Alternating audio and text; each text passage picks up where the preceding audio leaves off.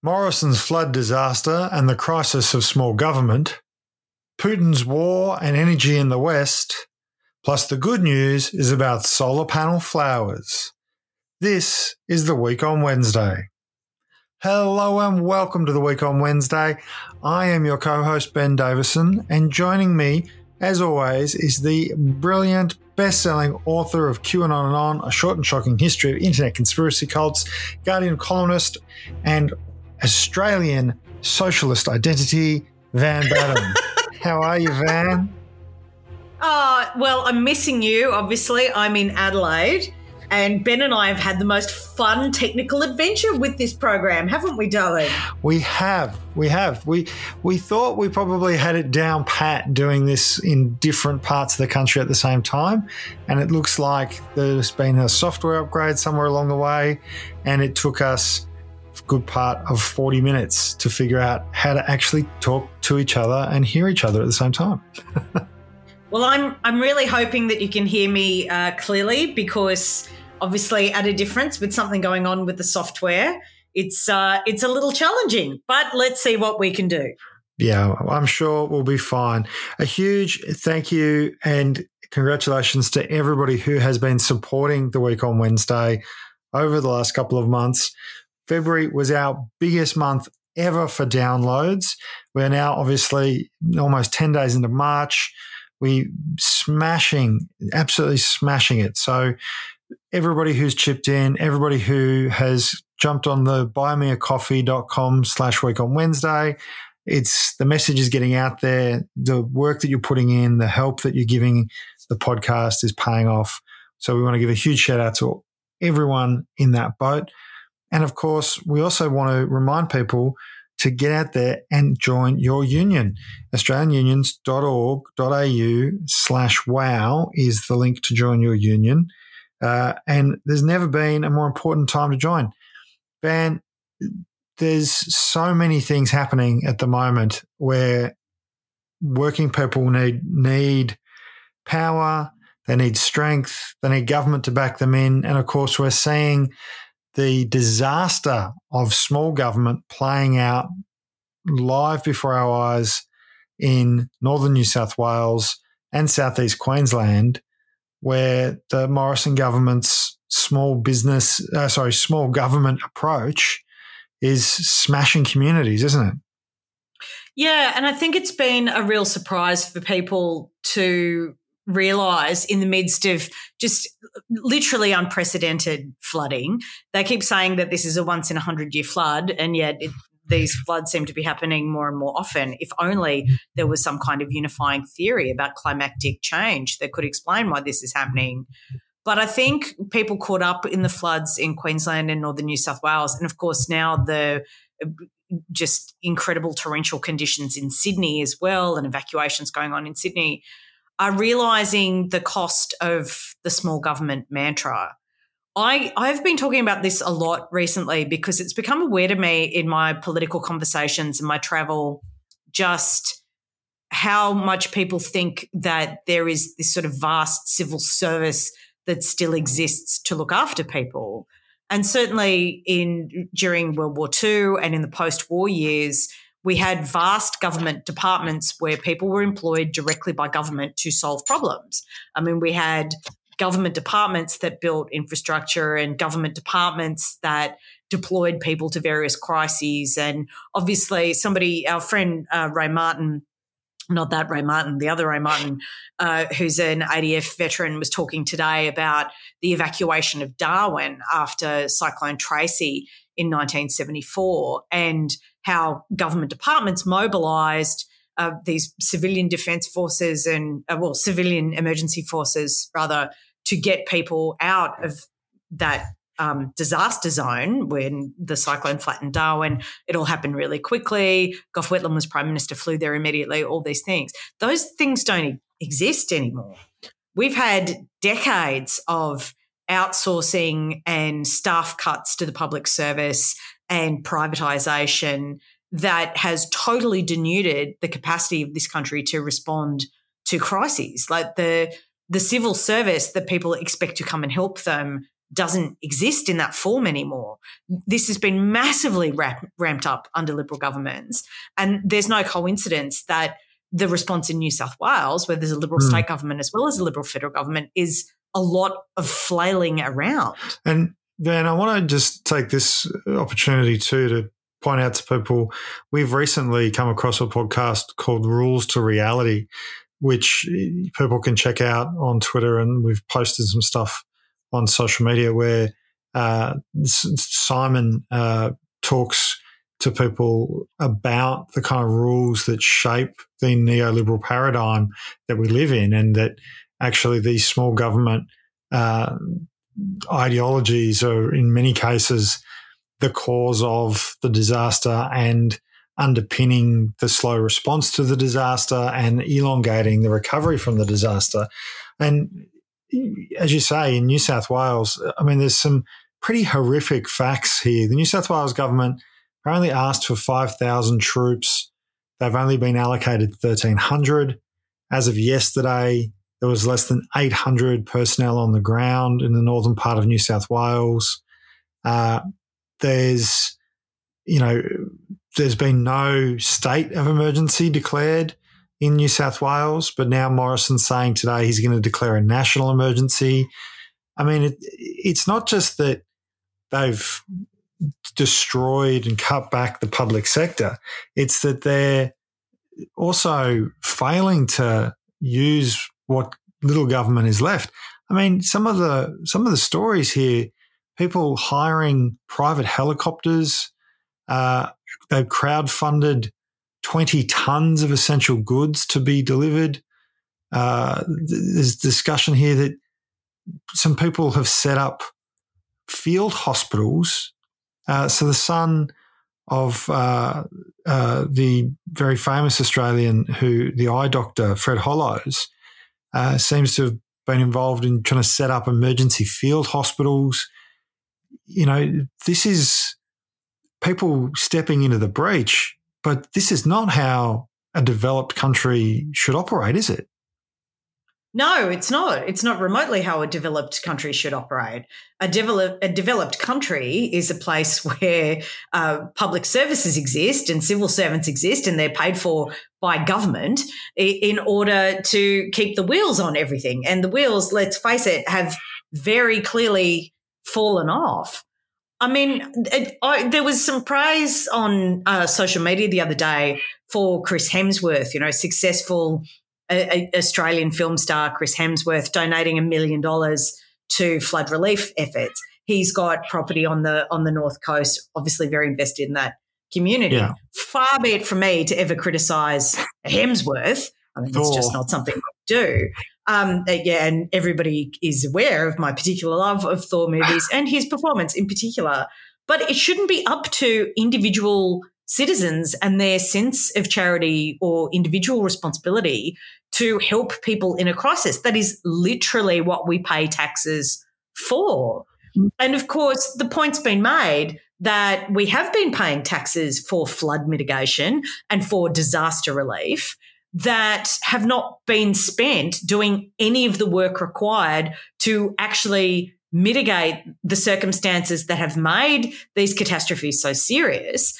And certainly the the effort of of rescuing communities and delivering like necessary supplies to people has it, we've had another abscondment by government. And of course this is reminding everybody of what happened during the fires where Scott Morrison took himself on holiday, on holiday to Hawaii and we were all told, I don't hold a hose, mate.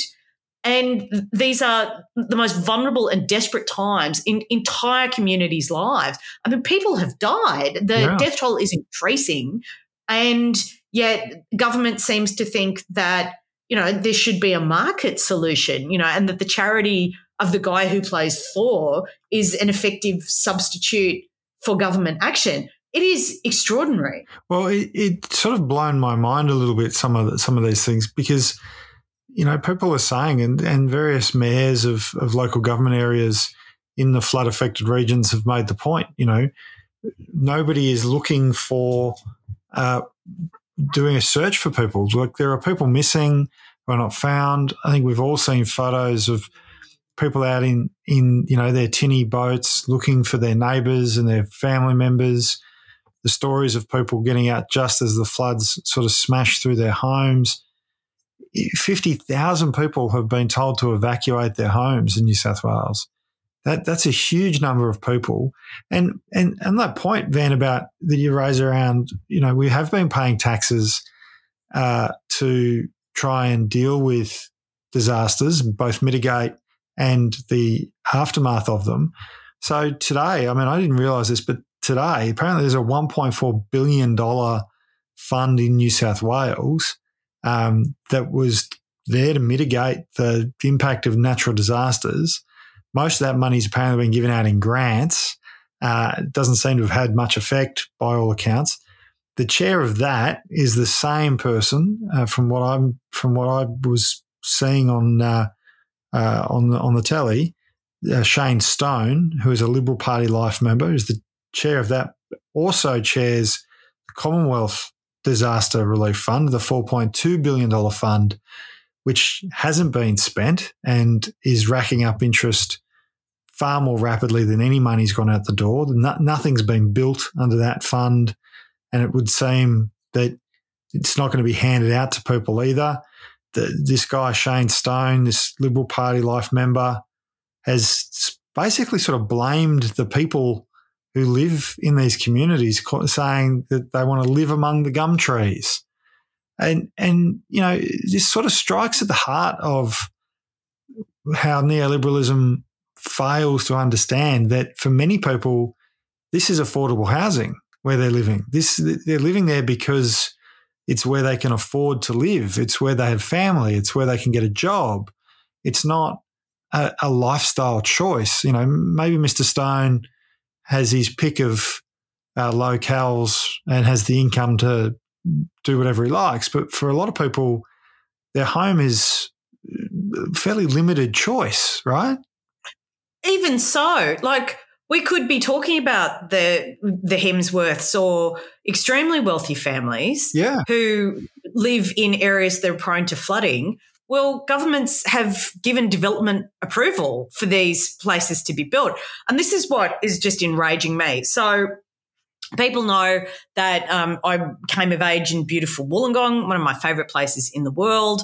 And when I was living in Wollongong as a young adult, there was this unprecedented development rush, unprecedented. And a lot, I cut my activist teeth as like a young environmentalist protesting what we saw and knew was unsafe development in places around there and uh, construction that was taking place on floodplain. We know that you know pro development councils, overwhelmingly dominated by Tories. Um, are responsible for this, you know, free market, laissez faire anything goes. Oh, you know, um, development restrictions are just red tape. I mean, every single election the Liberals go to is on a promise to cut red tape and have less regulation and like a developmental free for all. Like, are people, I mean, people know that, right? People know that yeah. just because a political party um, allows development on a floodplain doesn't mean that there won't be floods. Like, the political decision does not override reality the floodplain is still a floodplain. Yet we've had decades in this country of identifying what unsafe development looks like, of trying to highlight the importance of red tape in keeping people safe. And yet now developments on floodplains are, who could have guessed it, flooded the same Tory ideology that told us that there shouldn't be red tape, there shouldn't be regulation, the developers should be able to do whatever they wanted in the cause of, you know, the free market and profiteering, that the people who purchased those products that they approved are responsible, are the bad guys. And if, you know, if bad things happen to you, it's your fault. It's the most disgusting abrogation of responsibility and just, you know, literally being stealing all the cookies and being found cuddling the cookie jar and blaming you know the cookies for existing is essentially what this gets down to. Well, yeah, I mean, Matt Canavan literally said that the flooding of Lismore was an act of God. I mean, credit to Karl Stefanovic, he just slammed Canavan on the Today Show uh, over the idea that oh, there'll be a review after it's all over. you know, because there is this sort of there is a there is a duality to the to the liberal uh, red tape ideology, right? So on the one hand, uh, any anything that is about protecting uh, working people, anything that's about balancing power relations between workers and corporations, or home buyers and developers, or any anything that's about empowering people, that's bad red tape. That's got to be cut. Anything that's about hiding responsibility, um, deferring a decision, uh, you know, making sure that they don't have to spend any of this $4.2 billion. Well, that's that's all due process, and that's that's really good stuff. Like, there's a real, you know, use it to hide your sins and cut it to benefit your mates kind of approach to red tape when it comes to the New South Wales Liberals, whether they're Morrison or Perrottet flavoured. Well, I mean, it just gets back to what do they think government is? I mean, uh, reasonably, as people who grew up in this country in the wake of the Second World War, we have an expectation the government is there for the collective good. I mean, it sounds ridiculous to even have to explain that. The government exists to do the things you cannot manage as an individual, and that is to flood mitigate your community. That is to rescue you from a cyclone zone. It is to take collective action to prevent the impacts of climate change. All of these things that are beyond the capacity of the individual and need to be coordinated at a, at a collective level to have any impact is why government exists. But that's not a value that's actually shared by the Liberal Party or the National Party. And I want people to really get their heads around it as we approach a federal election. They don't actually think there's anything wrong with the idea that communities are reliant on the charity of a Hollywood star to to support themselves. They don't think there's anything wrong with crowdsourcing funds for a helicopter or food drops because their attitude to government and everything they have done since their election in 2013 has borne this out federally and you can see it in New South Wales as well they think of government as a mechanism where they take taxation from all of us and dispense grants to people who they like, who will then campaign for them electorally and keep them in power. That's literally their attitude. I mean, I'm trying to process how all of those sports rorts were possibly justified. You know, like giving yeah. these massive community grants. More money was given for female change rooms or unisex change rooms at a football club that didn't have an adult female team than Chris Hemsworth was able to personally give to the flood response.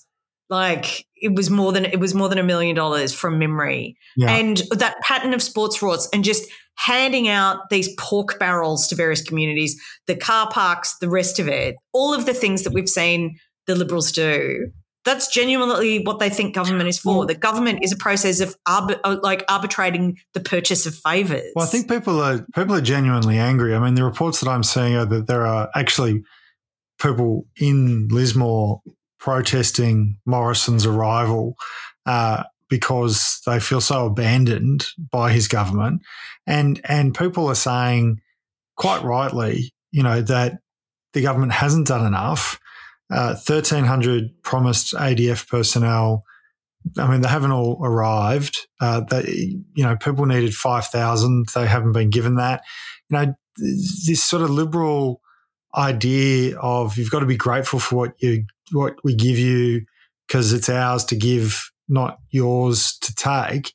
I mean, Dutton has lashed out at people on um, Sunrise, on on insiders. He's lashed out in the media saying, you know, I won't stand for criticism of the ADF. When the reality is, then no one has criticised the ADF. No, we're criticising Dutton and we're criticising Morrison and we're criticising McKenzie. These are the three ministers. You know, Morrison has failed to lead. Uh, Murray Watt made the point that Scott Morrison could have declared a national emergency at any point in the last week. He instead has waited. He's leaked to the media that he intends to do it today, Wednesday, the 9th of March, and that he intends to fly to Lismore to do it.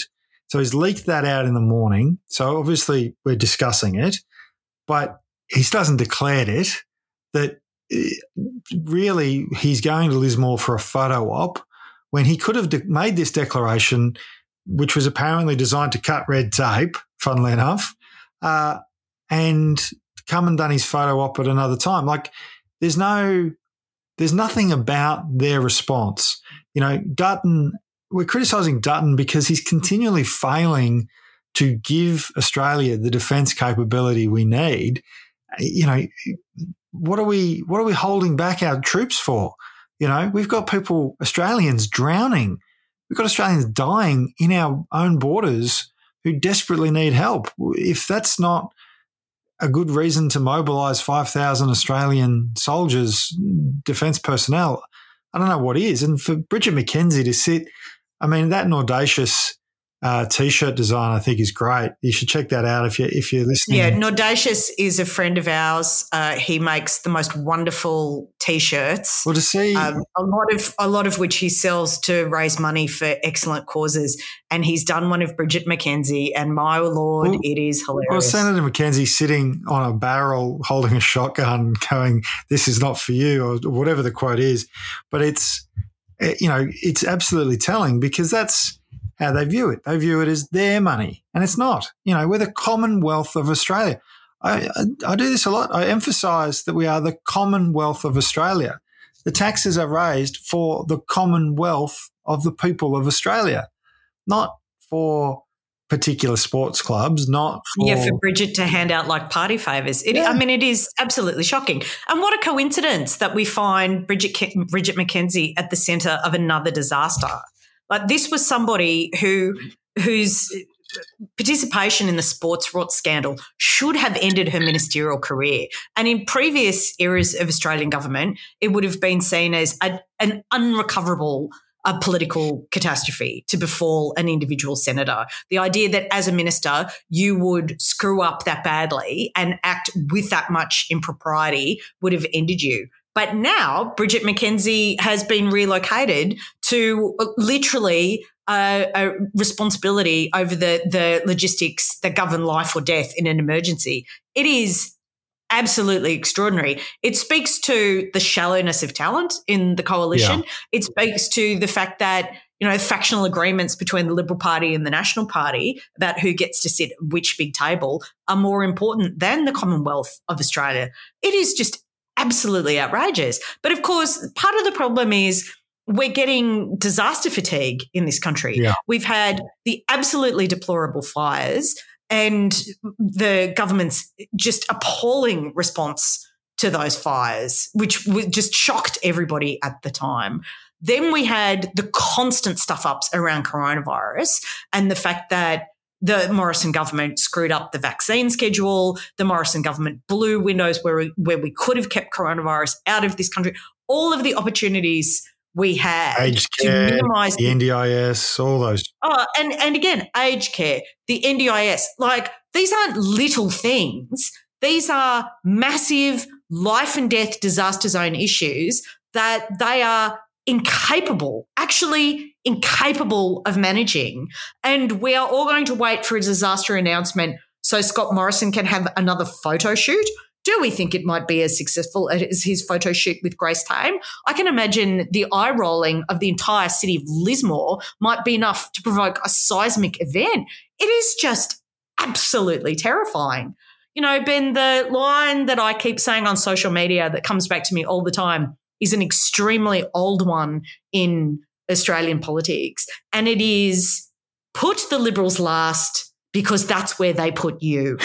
Yeah. Yeah, look, and I, and and I think you're right. You know, we do have a sense of disaster fatigue. You know, numbers came out just today that there are more Australians working multiple jobs than ever before. So over 865,000 Australians work multiple jobs.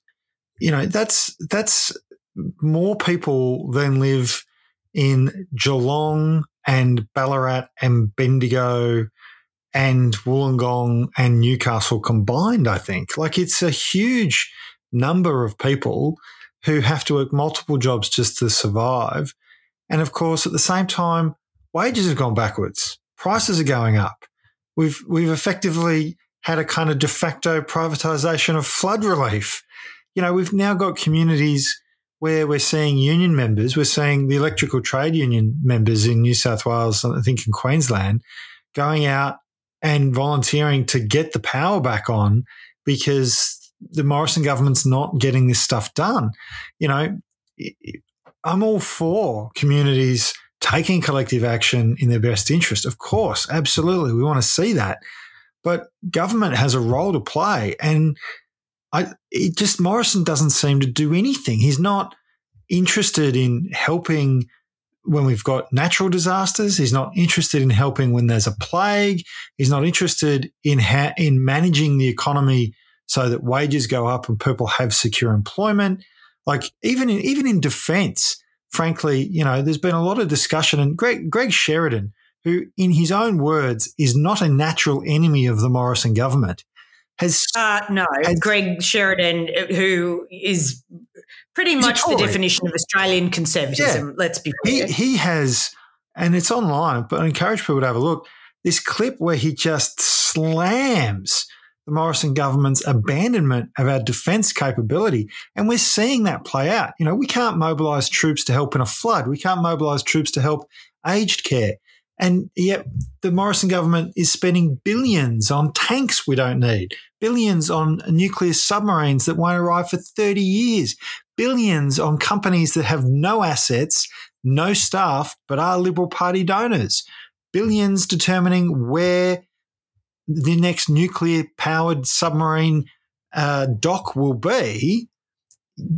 Yes, where the dock for the nuclear powered submarines that don't exist and that have all become very dangerous nuclear targets before they were already built. It's I mean, it is it is amazing. And Greg Sheridan absolutely lamped Morrison on the Andrew Bolt show, yeah. which was even more extraordinary. Sheridan just lost it like absolutely lost his temper and was like, we are now defensive, defensively weak because of this the mismanagement by this government. This is at the same time, you know, we've got uh, the eastern coast of the country in a flood zone. We are part of the the Western alliance that's trying to grapple with the reality of war in Ukraine and what that means. It is a very complex and difficult time. We've had to ask for defence personnel to be mobilised in aged care because of the ravages of coronavirus through that sector and everything else, grappling with all these different problems. And what is Dutton prioritising, Ben? What does Dutton think the number one priority for Australia's security should be? Saber rattling against China. And somebody made, I think it was Andrew P. Street, who I adore, made this point on Twitter the other day. He was like, the Morrison government has not been able to deal with fires. It has not been able to deal with coronavirus. It has not been able to deal with floods. It cannot run aged care and it's made a total hash of disability care. How can they possibly imagine they could stand up to any kind of conflict with China? What would that look like? Uh, and he's completely right. It is the most empty, race baiting, vacuous, pre-election drivel I think I have ever heard. It really is, and and Dutton really should be focused on. And frankly, there needs to be more media scrutiny of some of the accusations about the company that Peter Dutton keeps, because anybody who's seen the Friendlyjordies Peter Dutton piece knows that our defence minister has some serious questions to answer. I mean, he has appeared in a commercial for a private company, uh, the owner of which has been photographed in what can only be described as compromising situations. Uh, and frankly, there are questions that that man needs to be answering about how he spends his time as defence minister. And how he spends taxpayers' money and whom he spends it upon. Absolutely. And I think it's, you're absolutely right. You know, the, men and women of the Australian Defence Force are some of the bravest, most capable, talented, and patriotic people you will ever have the good fortune to meet. They are being led at a political level by an idiot and a numbskull. Now, you can decide which one of Morrison and Dutton is which, but the reality is that it doesn't matter how brave our defence personnel will be if their equipment is out of date, doesn't work, isn't actually even in the country, isn't appropriate for the our defence needs. If in like, the event we is, have a, a, conflict, to have Dutton and Morrison and others in the Liberal Party saber rattle the idea of a conflict with China or with anyone, frankly, you know, they, they're the ones, they're the ones who are putting our people at risk. It's it's quite outrageous. And Van, I want to I want to come to Putin's war because you mentioned the situation in Ukraine and Putin's war against Ukraine is obviously still a huge, huge story and a huge issue for the world. Uh, and today we've seen some big developments around the energy. And of course, if people have been following this, you'll already know Russia is a major exporter of oil, gas, and coal, much of it to Europe and the UK, a little bit to the US. But now uh, on top of the financial sanctions and the seizing of yachts, which we love to see. Uh, oh, I love the seizing of yachts. It literally gets me out of bed in the morning. The, I just think the world cannot be so terrible if we were actually seizing the luxury yachts. And well, the US is now banning all oil, gas, and coal imports from Russia. The UK is banning oil imports by the end of 2022. And the EU is proposing a plan to be totally independent from Russian fuel by 2030. And I understand that the the EU will cut Russian gas imports by two thirds this year and reduce by more than twice that amount current Russian gas demand uh, by 2030. So this is a huge, huge step because Russia has effectively been banking billions. Uh, I saw a BBC report that said Russia banked about 630 billion US dollars from these exports in offshore accounts. Uh, effectively, Putin was going to use this money to fund his wars. Then, of course, we cut him off from the financial system.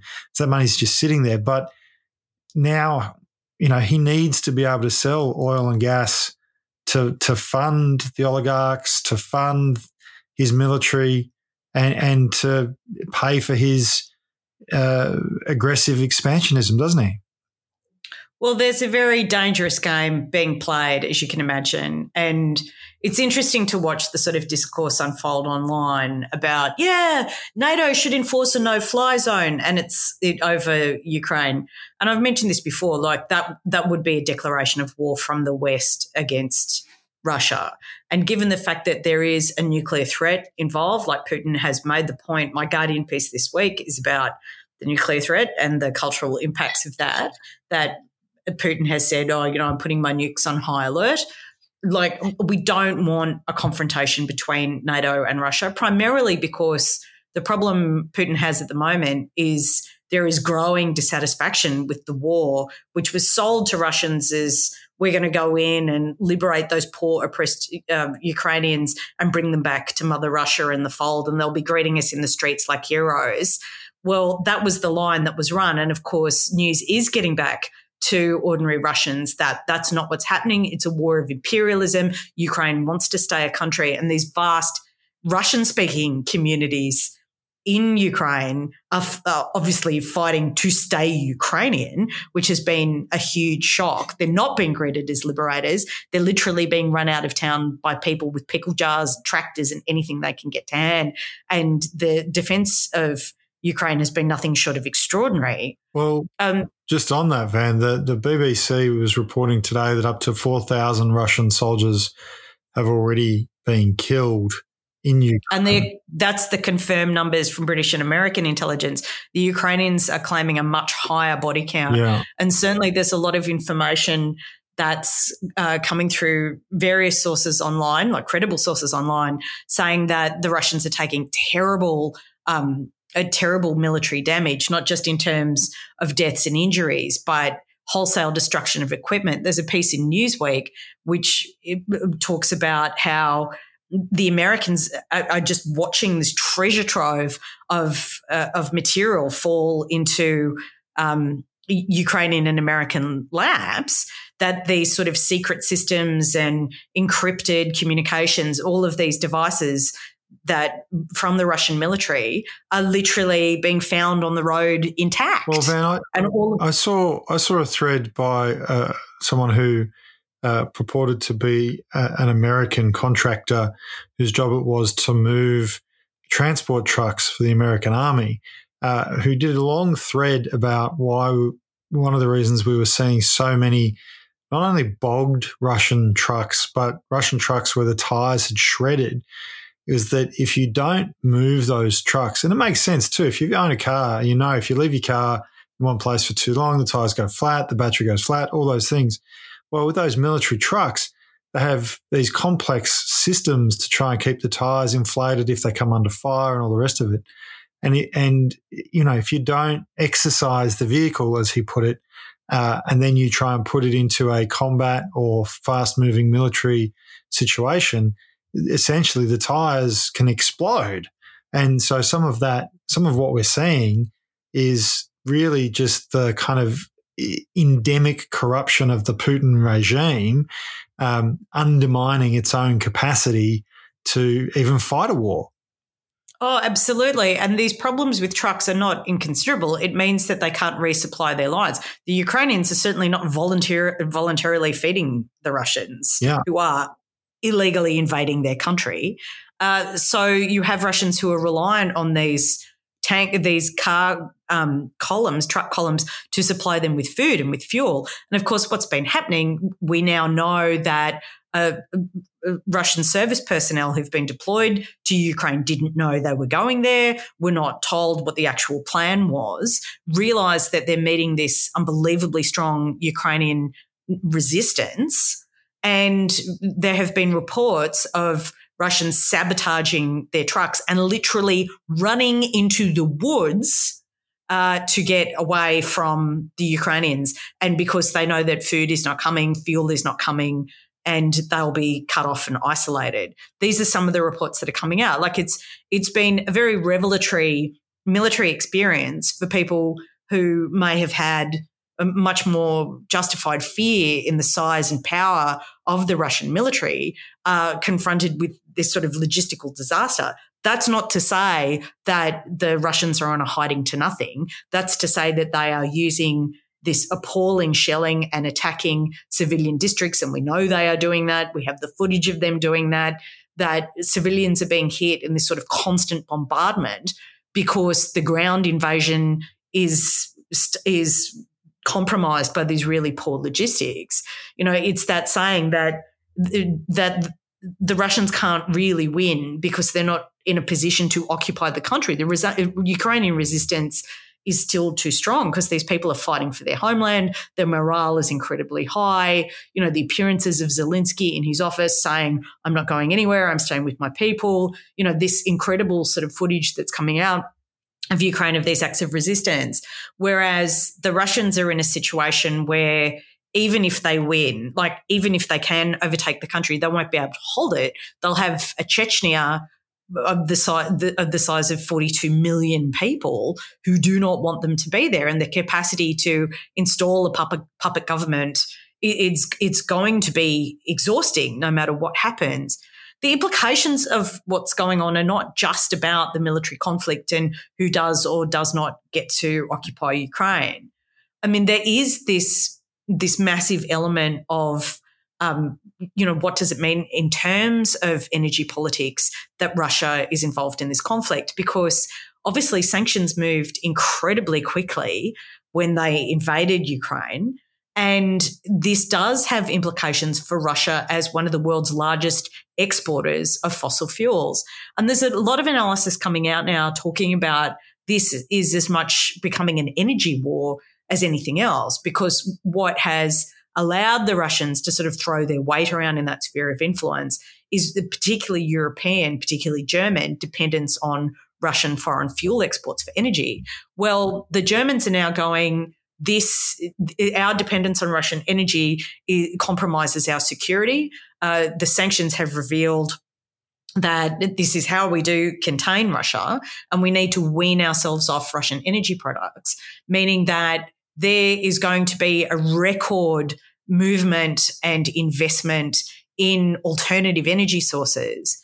Now, well, there has been some. Just on that, Dan, because yeah. I mean, some of the numbers here are quite, quite enormous, really, and and difficult for I think us to comprehend. But in 2020, Germany imported 42.6 billion cubic meters of gas from Russia, and Italy, the, the, the second uh, highest importer of gas from Russia, imported 29.2 billion cubic meters.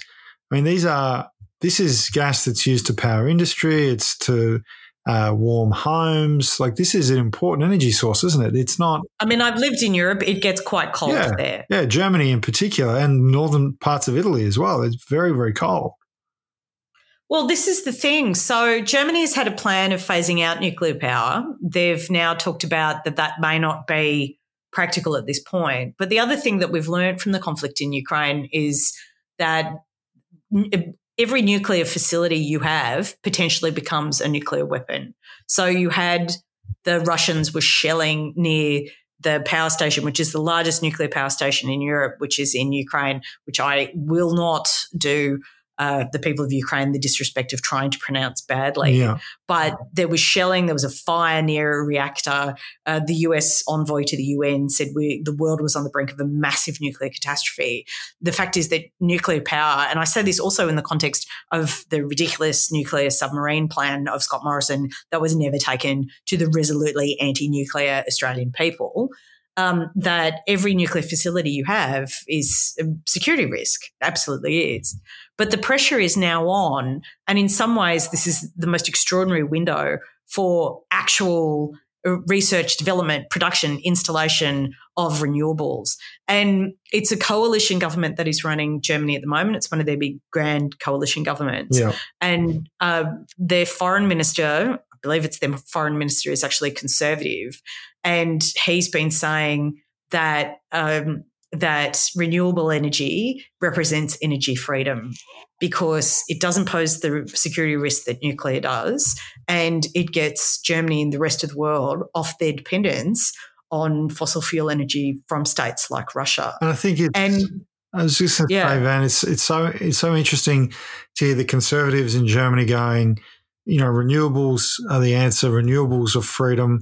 Uh, at the same time, you know, Matt Canavan's recent appearance on today, he his background image was, you know, dig up more coal, don't fall into the trap the EU is in. Uh, Angus Taylor is out saying, you know, we need the gas led recovery now more than ever. Let's open up the Beetaloo Basin. You know, Australian conservatives are seeing this as an opportunity to make more profit for private corporations. That's who makes the profit um, from from exploiting more gas and selling more coal. Yet the conservatives in places like Germany, they're not rushing to reopen coal mines. They're they're rushing into the lab to get better, more efficient renewable energy solutions.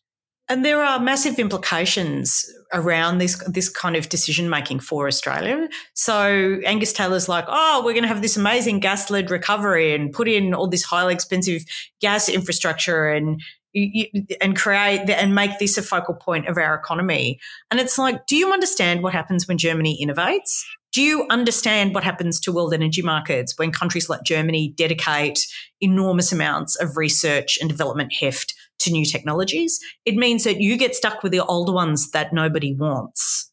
You know, this is this has ever been the story. Like the it's like you know they the, the germans are like we're going to press ahead with supersonic electronic cars and australia's going now's the time to reinvent the penny farthing is really the the policy framework that's going on here. And you just want to cry like it, it does get back to the liberal denuding of public the public service and universities and our research capacity and the CSIRO all of things have been gouged by Liberals in favour of pork barrelling. Take the taxation revenue, give it to a mate. Don't give it to the nation. Don't give it to the people. Don't give it to strong institutions. Don't give it to the future. Give it to your mates. And it's like we could be positioned as, as a country that's very far away from the conflict zone, literally one of the safest places in the world to be while Russians are, are firing shells at nuclear facilities this would have been our opportunity to mobilize our research heft and our you know our peace and our stability and our capacity for technological leadership which we've which we have demonstrated throughout modern history an australian and, capacity to innovate. Van, we could have done that but no. But because Van, of the government we have we're talking about coal and gas just one more time but Van, it's interesting too though right? Because we know that there are you know labor states in victoria offshore wind we had a big announcement this week about massive investment in offshore wind and you and i have talked about the offshore wind projects off Gippsland before. Uh, I think it was called Star of the South, uh, was what it used to be called. I'm not sure they're still calling it that, but that you know that project was was announced this week that it's going ahead. It's got state government support. Like we can do these things here in this country. Really, it's just the Morrison government in the way, diverting our resources, diverting our attention, as you say, away from our Commonwealth uh, and into the pockets of mates. It's it is interesting what Putin's war will will mean. I mean, we've seen now uh, a thawing of relations uh, between Venezuela and the US in the last 24 hours. Uh, yes, well done, Vladimir Putin. Well done. You know, we've seen the release of a number of US uh, corporate executives who'd been held there on various charges, which the US always claimed were not legitimate. Um, the US has dropped those claims and those people have been released. Uh, Venezuela is talking about ramping up its oil production. We've seen the price of petrol obviously go up 11% in the US. We've seen the price of petrol go up here in Australia, a country where the Morrison government has determined our strategic oil reserve, as anyone who's ever listened to this show and heard me talk about, is currently Ben's going to talk about the strategic oil reserves again, everybody. Currently being held on the other side of the Pacific Ocean. And they're the not even real States. reserves; they're just an IOU oil. It's uh, it's it's mind-boggling. I think you know got, uh, to have Dutton saber rattle about China when our strategic oil reserve is held literally on the other side of the world is and it's not physical. We can't stress this enough. There are not a whole bunch of barrels with the name Australia printed on them that are held in America. It's just a promise that they'll cough up some oil if we need it, which is inane. Yeah. It is it's totally it, unfathomable. And yet this was also the same Morrison government who who made such a big deal uh, against Bill Shorten's promise for electric cars before the last election when Labor was going we are the one continent on earth that has all that has all of the natural resources to make batteries. And we want to step up battery efficiency. We want to be able to back up our electricity systems with batteries. We want electric cars. It was Morrison who came out and went, Oh, Australians like cars with a bit of grunt, bit of grunt. Yeah, yeah, that's what Australians really want. Wow. And literally publicly poo pooed the whole idea of electric vehicles. And it's like, well, where are we now, mate? What what does that look like in terms of energy independence or defense capability? I'll tell, you, I'll tell you where we are now, Van. Where we are now is the conservative foreign minister of Germany telling the world that renewable energy is freedom. And I think I think that's actually a really strong point for us to take away from this. Putin's war in Ukraine will probably get bloodier. It'll probably be harder. There will be lots of cost in terms of human life and treasure for many countries. In Australia, we won't be we won't be uh, you know immune to it. There'll be rising costs for many Australians. They're talking about wheat costs going up, so the cost of bread will go up because of course Ukraine produced. Oh, that's all right. Scott Morrison doesn't know the price of it anyway. Bum bum. So I think the reality here is, as we have always said on the week on Wednesday, you have to have sovereign capacity. Renewable energy is freedom. Our capacity to feed ourselves is important. Our capacity to produce what we need here is important for our own ongoing peace, prosperity, and livelihoods. And I want us to move to some good news because it's actually on the theme of renewable energy is freedom, and it's in the form of solar panels. Yep. Oh, it's so good. So South Korea, which is another technology-led nation, amazing. They don't have a lot of clear land. Like South Korea is mostly mountain. Very beautiful place. I have been there. I vouch for it. And so rather than uh, making you big sort of desert solar farms, which they can't do, they don't have the flat surfaces to do them. They've been building solar farms in the ocean, so floating solar farms. And what's particularly fabulous is one of their uh, administrative areas um, has built floating solar farms in the shape of plum blossoms. There are 92,000 solar plan- panels that are part of this configuration. It's actually become like one of the modern wonders of the world, and tourists go to look at the floating, shiny plum blossoms on the sea. Uh, it is absolutely extraordinary. They generate uh, 41.5 megawatts of power, which is enough to power the whole county of 60,000 people.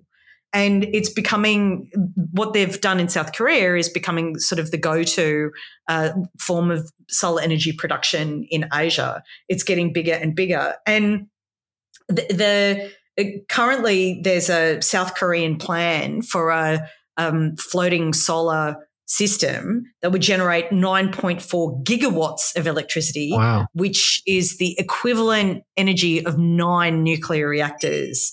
So, as we've been saying, what's going on in the world? Like the world is moving ahead and is moving ahead rapidly and has the motivation, the political, geopolitical motivation to move ahead very rapidly into the renewable energy future you can see what the South Koreans are doing. You can see how this influences construction development in Asia. It is very obvious what the risks of nuclear power generation are more than ever. Everybody in Gen X terrified, singing a whole bunch of yeah. songs from their childhood, um, being reminded of just, you know, a constant fear of meltdowns and nuclear war.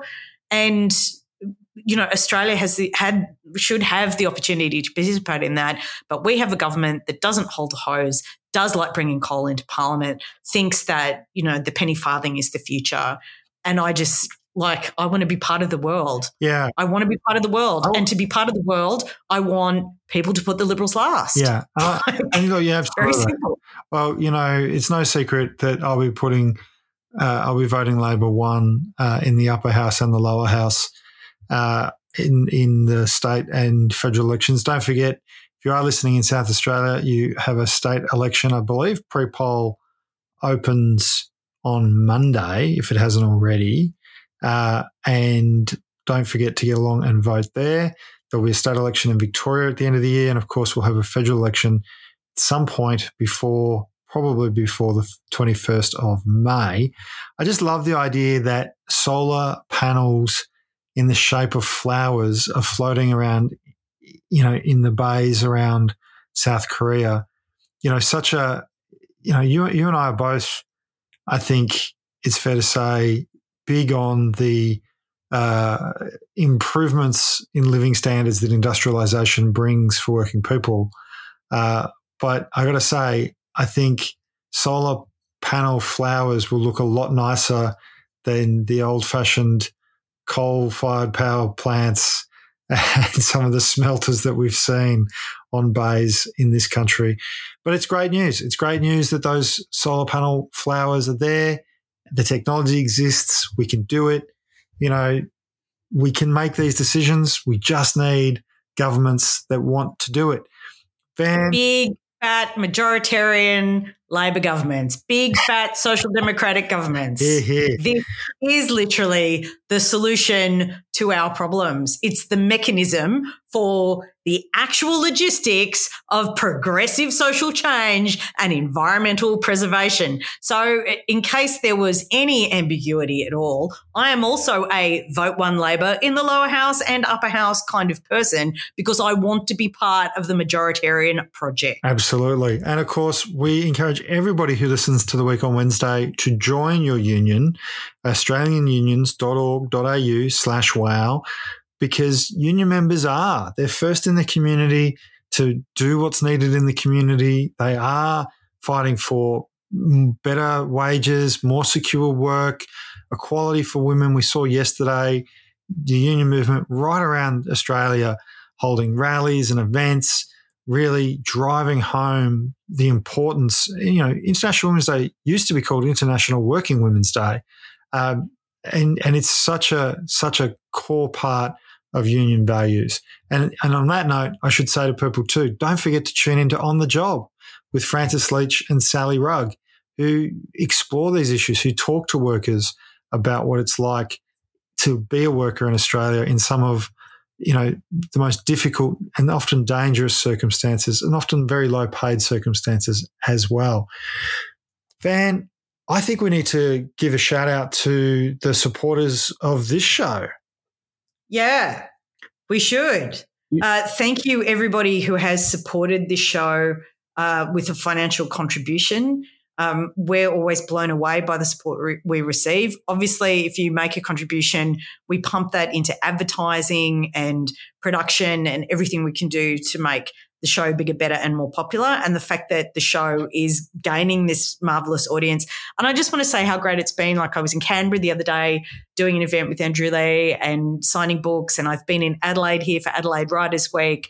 And people come up to me and say, I listened to your podcast. Ben and I got re- recognized at our favorite Adelaide restaurant, East Taste, the other night, which was very exciting. But I was like, hey, Ben and Ben, you know, listen to the podcast. And just thank you, everyone. Like, we just love feeling that we're not just doing this at microphones from hotel rooms in our shed, but that we're part of a community of people who share the values that we have. And that makes us feel like, yeah, we should put this in front of more people and build the strength of that community. Because I think, I genuinely think more Australians are with us than are against us. Absolutely. And it's having the confidence to have these political conversations that builds the policy momentum to get the changes and improvements and protections for our communities that we want. So I'm going to thank our cadre. I'm going to do this really quickly. Let's see what I can do. Right. Leona Gibbons, someone, Lee Archer, Linda Cartwright, Leanne Shingles, Louise Moran, Donna Chapman. I don't have Twitter. My name is Susan Myers. Uh, Kerry Nash 20, Billy 3 McCabe, Cara and Will Robinson, Narissa Simon, Catagal, Laura, Lauren and Ash. Matthew Hadley, Narunga Man, John Sharp and Peter Bath, Aaron Rollins, Louise Watson, also known as at Red White Blue Lou, Kylie Phillips, Diana Blight, and Brash Daniels. And extending the reach, and this list gets longer every week, which is very exciting. Uh, Graham Oxley, Beck Cody, Tracy Lucas, Belinda Bravo, Sandy Honan, Gail Vest, Greg Martin, trainer Amy Fawcett, not on Twitter, brave, Sarah and Kay Tui, Bo Sullivan, Elaine and Eliane and Andrew, Ivis Billett, Jennifer Berkeley, Andrew Bryan, Tamara James, Peter O.C., Linda, Sam Hadid, Keir Patterson, Lizette Twizzle, Bunkum Buster, Basher, sorry, Bunkum Basher, my apology, Mr. Basher, uh, Katie Ward at The Real Never Long Body, Sandy Baumgart at Not Sandy B, Melody Patterson, Renee McGee, Stuart Munn, Claire, Joe Lapino, Steph, Rachel Fitzpatrick, Pauline Bate, Erica Pazzuli, Megan Weckett, Moira Louise Hawker. You guys are amazing. Thank you so much for your support of the work we do.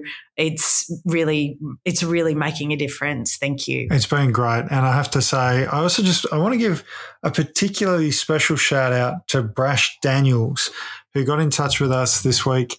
Uh, who was already a supporter of the show and having supported us almost since day one, uh, decided to uh, cancel his support uh, and take up the cadre supporter level. And I just wanted to give him a special shout out because I thought that that uh, was really a, a, very special thing to do, and we really appreciate that. And of course, we will always keep the week on Wednesday and the weekend wrap free to download, free to listen, uh, and it is through the support of people who can and want to make a contribution that we will keep building the audience and keep making it free for everybody. Van, that's the week on Wednesday. Gosh, well, um, it's been wonderful to be here, even though I miss Ben terribly from Adelaide.